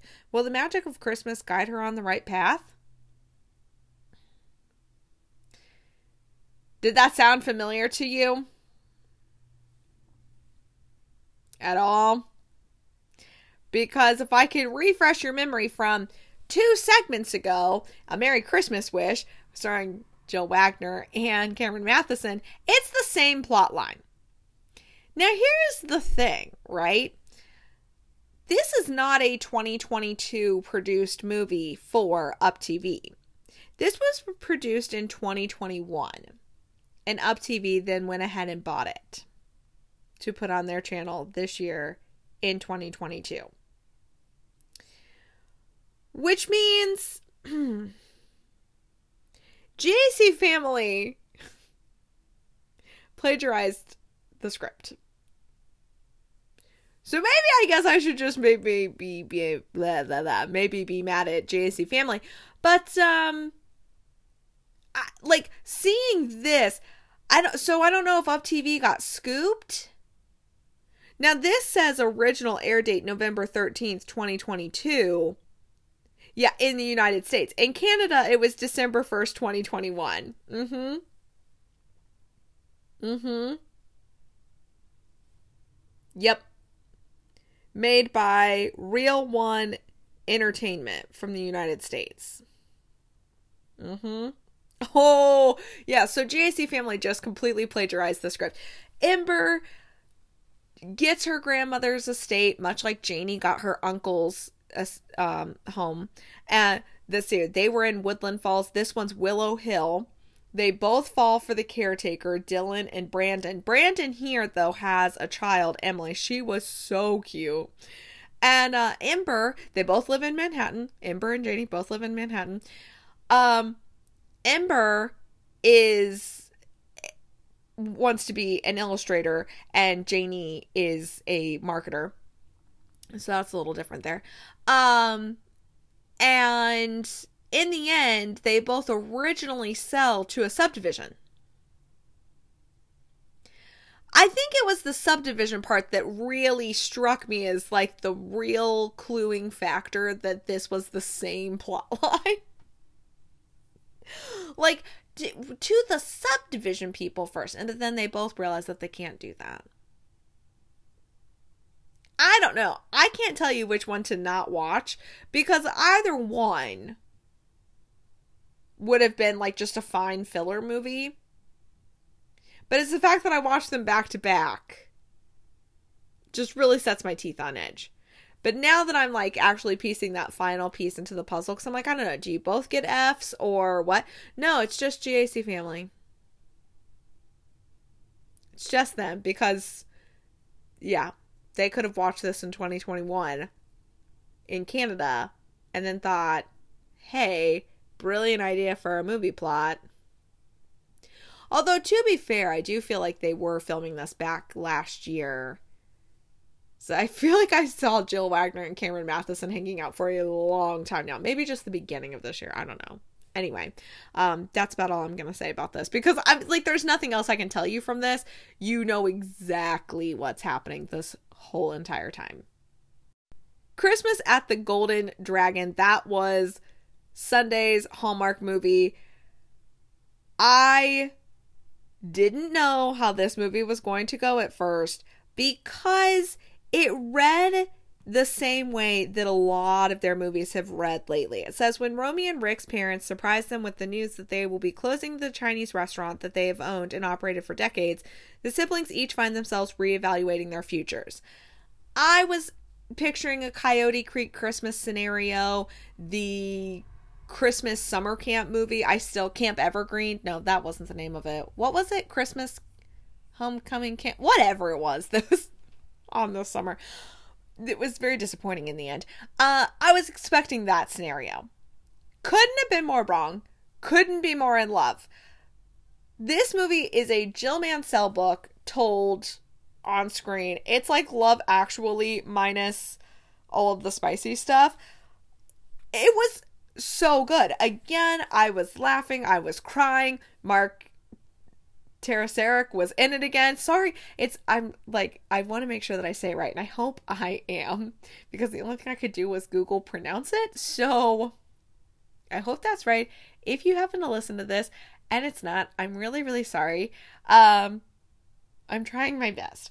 Okay, it also starred Cara Wang as Romy, Osric Chau as her brother Rick, Barbara Niven, Sarah Canning, Antonio Cupo, and Jason Fernandez, and and actually more. Um, Okay, but that's as many as I got. Okay. Let's look at the read 35 more comments here. One of the best. For the first three fourths, it was good. But like other Hallmark movies, oh, but like other Hallmark movies. However, the last fourth was the best ending ever. I loved it. Wanted to love it, but maybe there were too many storylines. Shaking my head. Sorry, my timeline went on here. Uh, could have been good, wasn't could be better, not my favorite. So wonderful and true. Often we look at Christmas as a to do list of what we think should happen, and at the end of the day, Christmas is about family and community. Two things that are present with Christmas, and once it's gone, I love this movie. I had no idea what to expect, but it is now my favorite. Can we get a part two? Unexpected. Okay, there's way too much written. I'm not reading all of that. Um, Enjoyed the show and the different stories. One Man's Chance brings many blessings. More, please. Enjoyed this one. Really enjoyed this one. Nicely done, Hallmark. Loved it. It was okay. Yes. Okay, so this one is a little mixed reviews on here. They're wrong. The mixed reviews are wrong. This movie is great. So, Romy calls her parents up and she's like, What's going on for Christmas this year? I was thinking of maybe going to Vermont with Blake and meeting his family because Romy in her head has this idea of the perfect Christmas that she never ever had growing up because her parents own a Chinese restaurant and so they were always open on Christmas Day. And I mean, she goes on like, you know, my parents they couldn't even buy Christmas presents until January 2nd. And we were just always at the restaurant and I'm, you know, wearing oil splattered clothes and, you know, so on and so forth. And so they say, you should go. Go enjoy that Christmas. Like, it's okay. You can go to Vermont. And she's freaking out. She's like, oh my gosh, I can't believe it. I, I, I finally get to have this Christmas that I've always dreamed of. She's so excited to go home with Blake. Meanwhile, they all sit everyone down. Rick, uh, Miguel, and well, and the others, but Rick and Miguel are the main two. Rick's their son, and Miguel is a bus boy waiter kid like he's trying to go to college and that's how he's uh, going to pay for it. And they tell everyone, we're closing down on Christmas Eve. We've run this restaurant for so long, but we're tired. We want to retire, and we're doing this. Rick has been learning how to become a chef, so we have a little bit of the chef thing going on this weekend.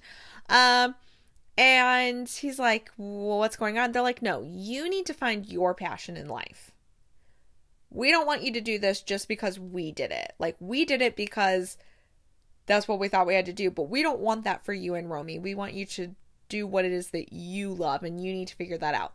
But Rick really does enjoy cooking and he wants to be a chef. Uh, but I I sort of appreciate that. They're like, no, we, we want you to find your passion. Although I do sort of see where it can be a little I've just lost the word I was looking for. Uh cynical or not cynical. It can be a little uh oh man. the word block is the worst symptom from COVID all all this time is the word block. What is the word I'm looking for? Like it can be a little uh when you know the they're like, we want you to find your passion, and we're not even going to give you the chance in case this was it. You have to go find it and do it yourself. Um, so Rick ends up reconnecting with a girl that he knew from high school and like he had asked her to prom, but then he was in college and so he stood her up. And so and she kind of lets him know like, "Yeah, I was kind of just like waiting for you in my dress this whole time." Uh like that's really sweet cuz in the end he's like, "Can you please wear the dress that you were going to wear at prom cuz I really want to see you in it." It was so cute. They throw a little prom.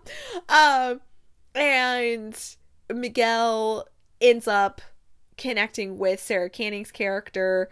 Uh, okay, what was her character name? Because I thought it was Vivian, and it's not.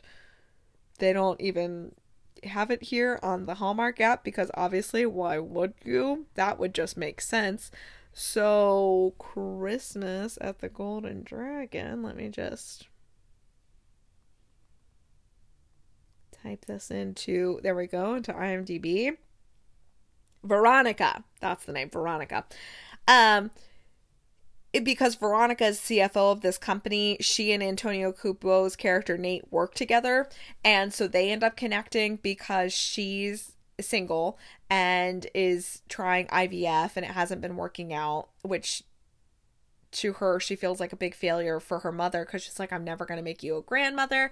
I have my own views with that being a single 34 year old uh, woman with a single mother. I'm like i felt that in deep in my soul. Um, but nate has two children. He's recently divorced. And like they all have these ties to the golden dragon. And so like they're all sad about it closing. Romy's just off in vermont trying to have this perfect in quotes uh Christmas. And they're in the house that I'm pretty sure was the same house for a very merry bridesmaid last year. And I thought it was the same dad. It's not. So I'm like, "Oh my god, it's like the same house and I think it might be the same father." but it wasn't the same dad. Um and like that's going terribly for her to the point where she kind of realizes that she did have great Christmases, and it's all about the connections and the family that they created within the restaurant because she's like, not everyone could afford to go home. There were college students, you have the doctors, the other first responders, um, what so on and so forth. Like they're and so they didn't have anywhere else to go, or like people that have just don't have any family left anymore, and so they came th- there, and you know we created a family, and so she's like, I have to go. I have to go back home because then she gets the call and Rick's like, they didn't want me to tell you, but I feel like you should know. And so she's like, I have to go. And Blake's mom is like, I'll, or like Blake's brother in law's like, I'll book the flight, brothers, I'll book the flight. And the sister in law's like, I'll do, or no, sister in law's like, I'll book the flight. And the brother's like, I'll drive you to the airport. And their daughter, who was like kind of standoffish, was like, and you can borrow my noise canceling headphones and the mom's like I'll pack you snacks and the dad says something else like what he's to do and then Blake's like and I'll go with you and she's like really and they're like yes that family. So good. So cute. Love them. Um so she and Blake go they get there like on a red eye for Christmas Day and they decide to reopen the Golden Dragon and she's like we're to do one more Christmas at the Golden Dragon, and they pull it off and they surprise their parents uh, at the end, and it was just I'm not gonna cry again for the third time. Um, this movie was so good. Again, such a different kind of Christmas story for Hallmark that I really, really super enjoyed. Hallmark was not bringing their A game the first few weeks when they were really the only thing out there. And I was like, ooh, I don't know about this. But they are fully locked and loaded into the game now. Ahead, like we're moving into Thanksgiving week here. It's heating up. The battle is heating up. But this one, top notch, A plus. You have to watch it. Six Degrees of Santa was Lifetime Sunday night movie. I'm unwell. so on IMDb, you can leave reviews. This is the first review that they showed, and I had to click it when I saw what how it started. First of all, they gave it a six out of ten. I personally like this one. I give it a four and a half out of five. It reads I will always prioritize movies which star Steve Lund, so I gave this a chance. Also, I wanted to exercise the memory of the horror that was his other 2022 Christmas movie in which Steve was dumped by the widow that wasn't. oh. Oh, wow. That. I think we were all. I think we all were victimized by the Hallmark Movies and Mysteries Christmas bedtime stories and how they did Steve Lund so dirty. Okay. Anyway, this starred Steve Lund and Katherine Davis. It reads Christmas enthusiast Steph has created a program, Six Degrees of Santa. When Steph's own gift lands in the hands of the leading internet entrepreneur Jason, he's convinced that the original Santa must be his soulmate. Wait, why does it say Steph? Because it says here her name's Harper. Her name's definitely Harper. So who is Steph? this and they've also just changed it because this definitely said it was like a 2020 movie. but now it says 2022. So now I'm really confused. Um okay. So Jason is this like I don't know that he's actually a billionaire, but he's a tech startup guy, very rich. Has this tree, think Balsam Hill, called Sparkle 2.0, uh, Christmas tree thing, and he just has this glow, this brand company of helping with startups and everything. And so Harper used to work for him, but then one of her ideas he actually ends up liking. She was like, "Oh, really? Because so and so, you know, said it wouldn't have enough profit potential, and they they nah, axed it." So she stops working for him and creates like just works with her mom and creates her own company called Six Degrees of Santa. Where what did I just read how that worked? No, okay. I'm just making sure here. I'm tired now at this point. um where you have a gift, it's something that you can easily move from person to person within the time span of Christmas. And you would not you put it in this box and you anonymously give it to someone and then they have to regift it five more times so that you have six degrees of Santa. And she does this with a book called Northbound Elf that she read as a child that she loved, got her hands on, and she writes a note on the inside of the book saying, you know, like, Dear whoever gets this, hope this helps you. It meant a lot to me growing up, blah, blah, blah. And then she ends it with Miss Santa number one. Gives it to her mailman. It makes its way around to Jason. He opens it up and he's like, oh my God, I've been looking for this book everywhere that I love this book as a child. I didn't even know they made it anymore. I've tried finding it for so long. And he sees the note and he's like, I have to know who Miss Santa number one is because that's got to be the love of my life. Which, if he wanted to, he would. You know what I mean? This is a great concept of if he wanted to, he would. So he gets his personal assistant to track down the whole six degrees of Santa in the first place. It leads him to Harper, who he had run into in the elevator. So he shows up at her mother's job uh, company shop, small business shop, and they're both out there and they're talking. And he pulls out the book, and her mom's like, "Oh, Harper, isn't that?" She's like, "A book, yes, that is a children's book and all of this. Like, what's the importance of this book? And her mom's just kind of like, oh, what's going on? So he's like, I have to find Miss Santa number one. She goes, why?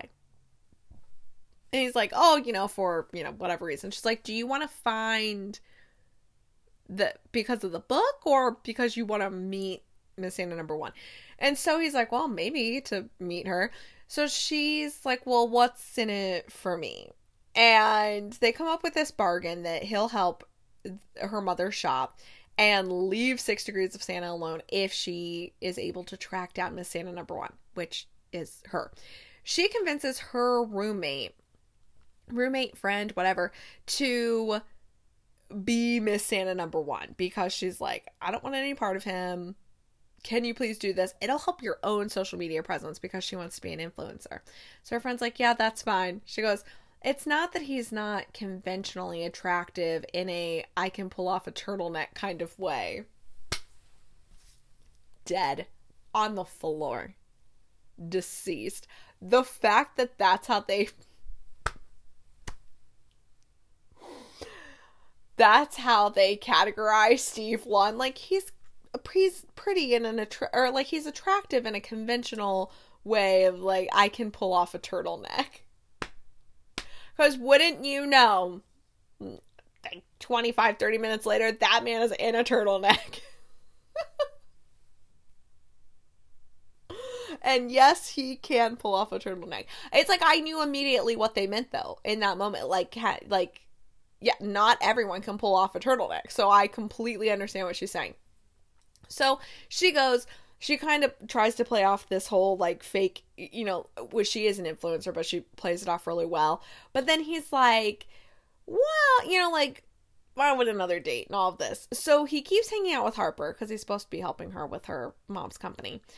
And they really, really connect and hit it off. And just as soon as she's like, oh, I think I might have feelings for him, she she thinks that he's really connecting with her friend Zoe. And Zoe comes to her as like, I think I have feelings for him. So then she's caught in this you know, between a rock and a hard place about, okay, well, what do I do now? Because I don't want to ruin his chance at actually finding someone, and you know, like I don't, I don't know what to do. He ends up finding out though that Harper is in fact Santa number one, and uh, from Hal, the mailman. And I mean, they have this, you know, kind of a miscommunication, misunderstanding thing, but also makes sense because she's like, well, what about my end of the bargain? He's like, well, you didn't even hold up your end. Like, you said you were going to help me find Miss Santa number one. You are Miss Santa number one. so, um, it worked though for me. Like, I can I can take that storyline when it makes sense. When it doesn't make sense and when it's just superfluous to the overall plot is when I hate that trope. But here it made sense. Like I understood it. Um but they end up together in the end and it's really sweet. And uh yeah, I Steve Lund sometimes I think about like if I were in a if if I were in a Christmas movie, who would I want to be my love interest? And you know, obviously I know everyone's to be like, oh, it's Travis Van Winkle. Like, yes, that would be the obvious choice. My thing is, is that almost sounds like it's going to be mean to other people. Travis is just, he's like, he's too pretty. You know, like he's too perfect to be standing next to. And I don't mean in real life. Okay? It's not what I mean. I'm not saying he's a perfect person. Um, he's just like he's too pretty. Like you know, he's too muscly now. He's too he's too like Greek god statue like, you know? And and he just he does actually seem like a really nice guy in general. But I just I'm like I'm not on that level. Not not to be mean to myself, but like I'm not on that level. So, you know, I don't think that would work for me. Um, you know, then I would think like Ryan Paevey. I mean, let's not forget Ryan Paevey holds the Christmas tree up over his head. Um, I, but sometimes I think, I don't know, maybe Ryan's too serious for me. Like, he could be too serious in that role. Um, I think Andrew Walker, you know, but then I, again, Andrew is, I, well, I, I could, I could probably go up against Andrew. That one would probably work too.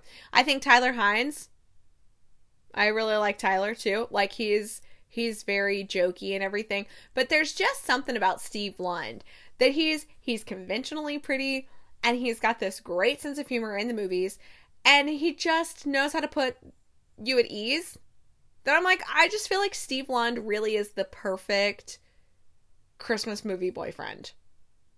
Like he just he's so sweet in this. He's like maybe we can Uh, get one of those little quirky run-ins that they have in those movies. And she goes a meet cute? And he goes yeah that. Like he's like maybe i could spill coffee on her.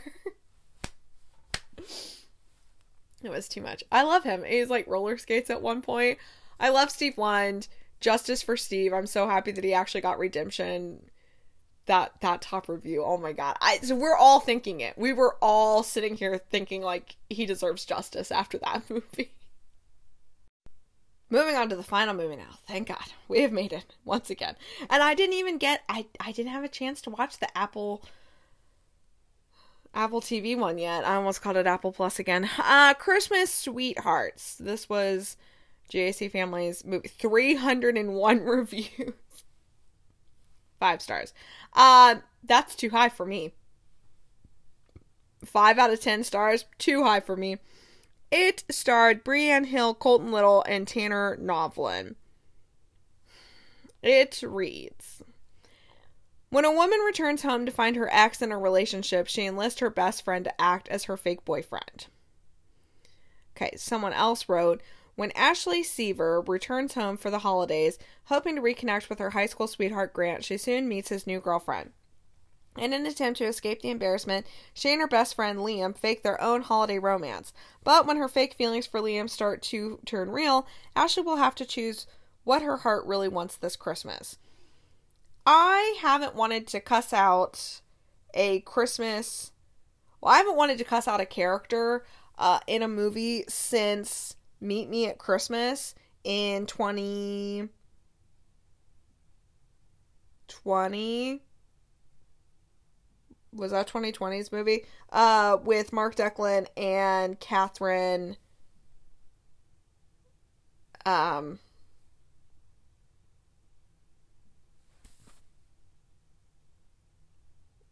why have I just hit a blank? Jag. Good Witch.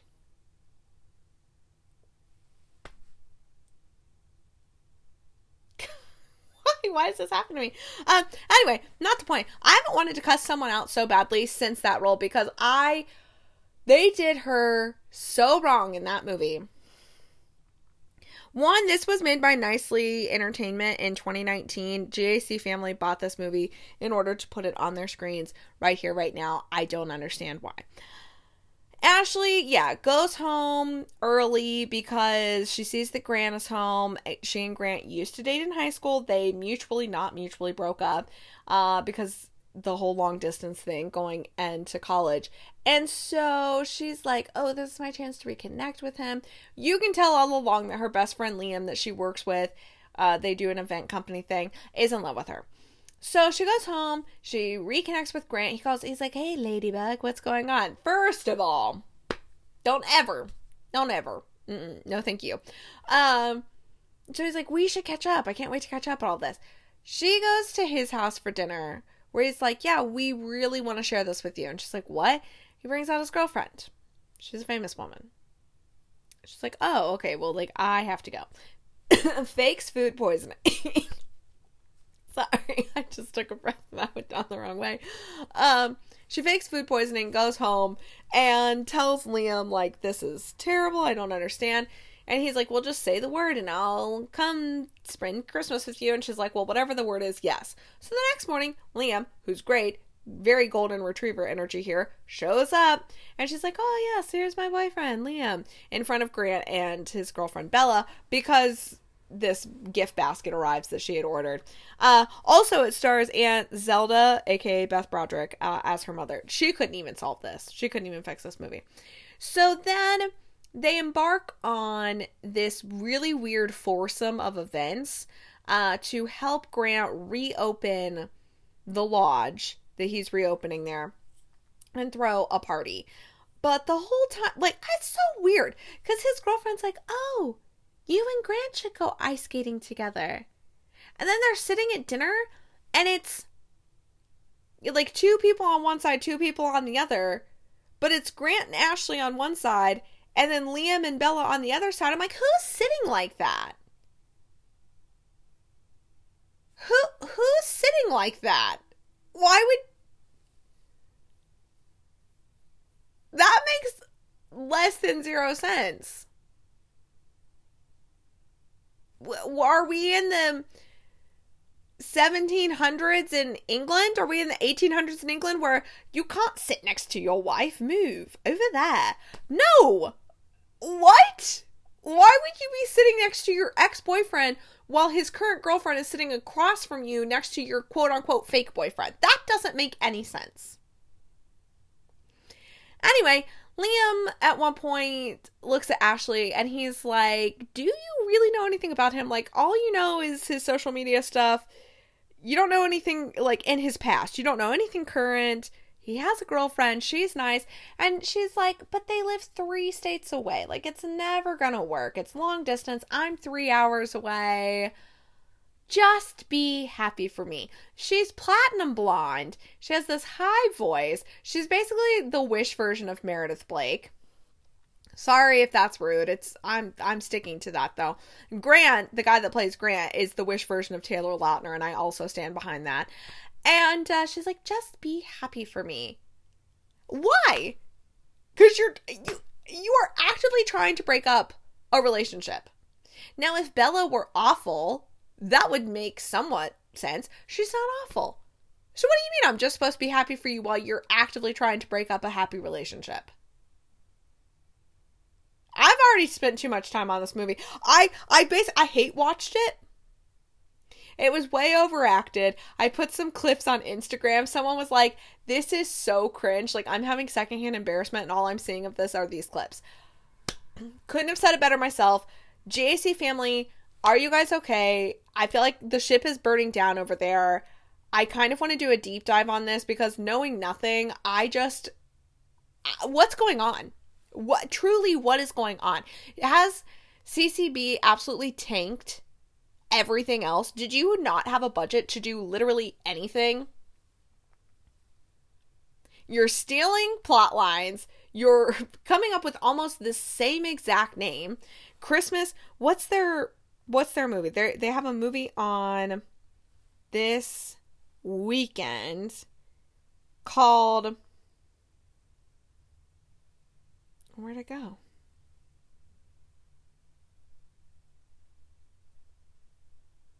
Where the, where did the thing go? There was literally a thing. That's they've deleted. I'm so confused right now. Okay, anyway. Uh, I don't know why they got rid of the. Okay. Christmas in Pine Valley. You know what that sounds like? It sounds a lot like Christmas in the Pines from Up TV. I, and then you're buying uh, you're buying movies from 2019. Let's just call it for what it is. Let's face facts. It's not good. I don't know what you guys were doing all year. It's not good. Last year, you guys had some solid movies before you acquired Candace and Danica and Jen. Did you spend your whole budget on just paying them? Because if you did, uh, well, you know, I can't even say that's a mistake because going through your comments, the amount of deluded people that are like, I don't know, I could really be shooting myself in the foot here at this point, but it's so baffling to me. The amount of people that are like, I canceled Hallmark because I'm so tired of their movies. You're gonna sit here and watch these? I just love these movies. They're so different. How?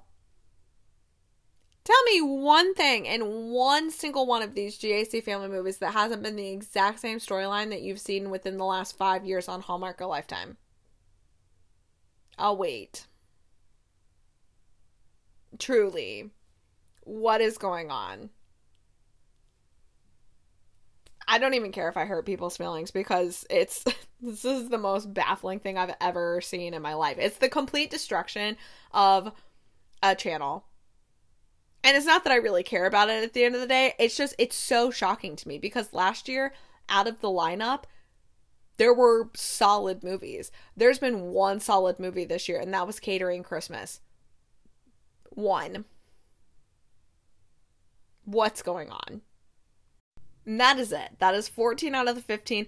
Personally, I think Spirited, the Apple TV Will Ferrell, Ryan Reynolds one. Um, th- I feel like that one it will be fine to watch whenever. So as soon as I get my friends log in again and find the time, I will watch and review that. Looking ahead to week five's movie, yeah. I start to get confused between what I'm reviewing and then looking ahead to. Um, looking ahead to this coming week, we have the Santa Clauses. That's a show on Disney Plus, but Tim Allen is back again. I am so so so excited for that.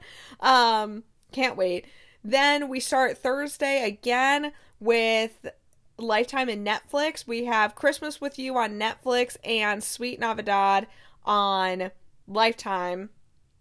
And then uh, Friday we have Inventing the Christmas Prince, that's Hallmark, and A Country Christmas Harmony, that's Lifetime. Saturday, I.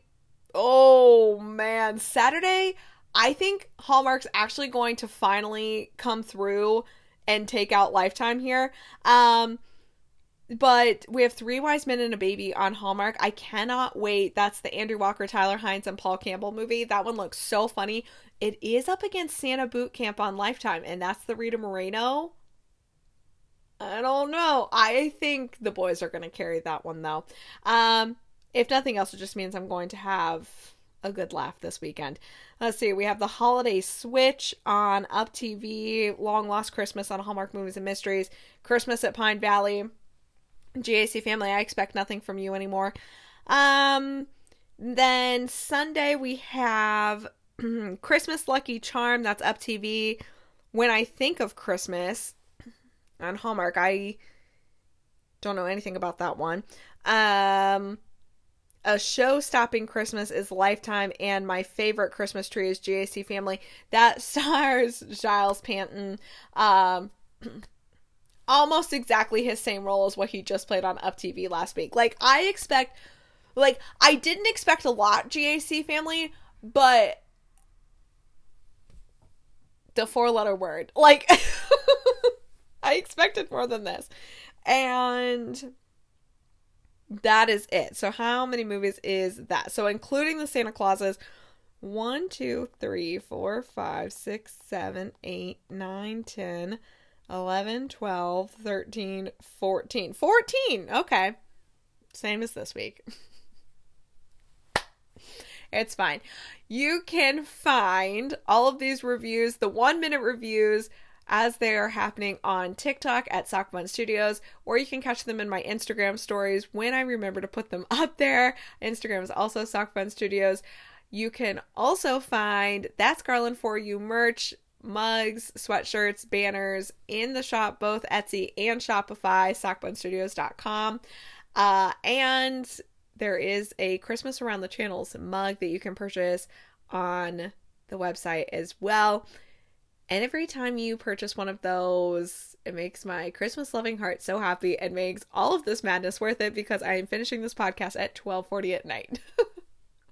so, until next time, remember there are no bad hair days. And when your high school crush comes back and remembers your nickname from there and he happened to win 2012's MTV Best On-Screen Kiss, Make sure when you kiss him again, you're not doing it on your front porch for your best friend to see. Or do and spill the tea. I will see you guys next time.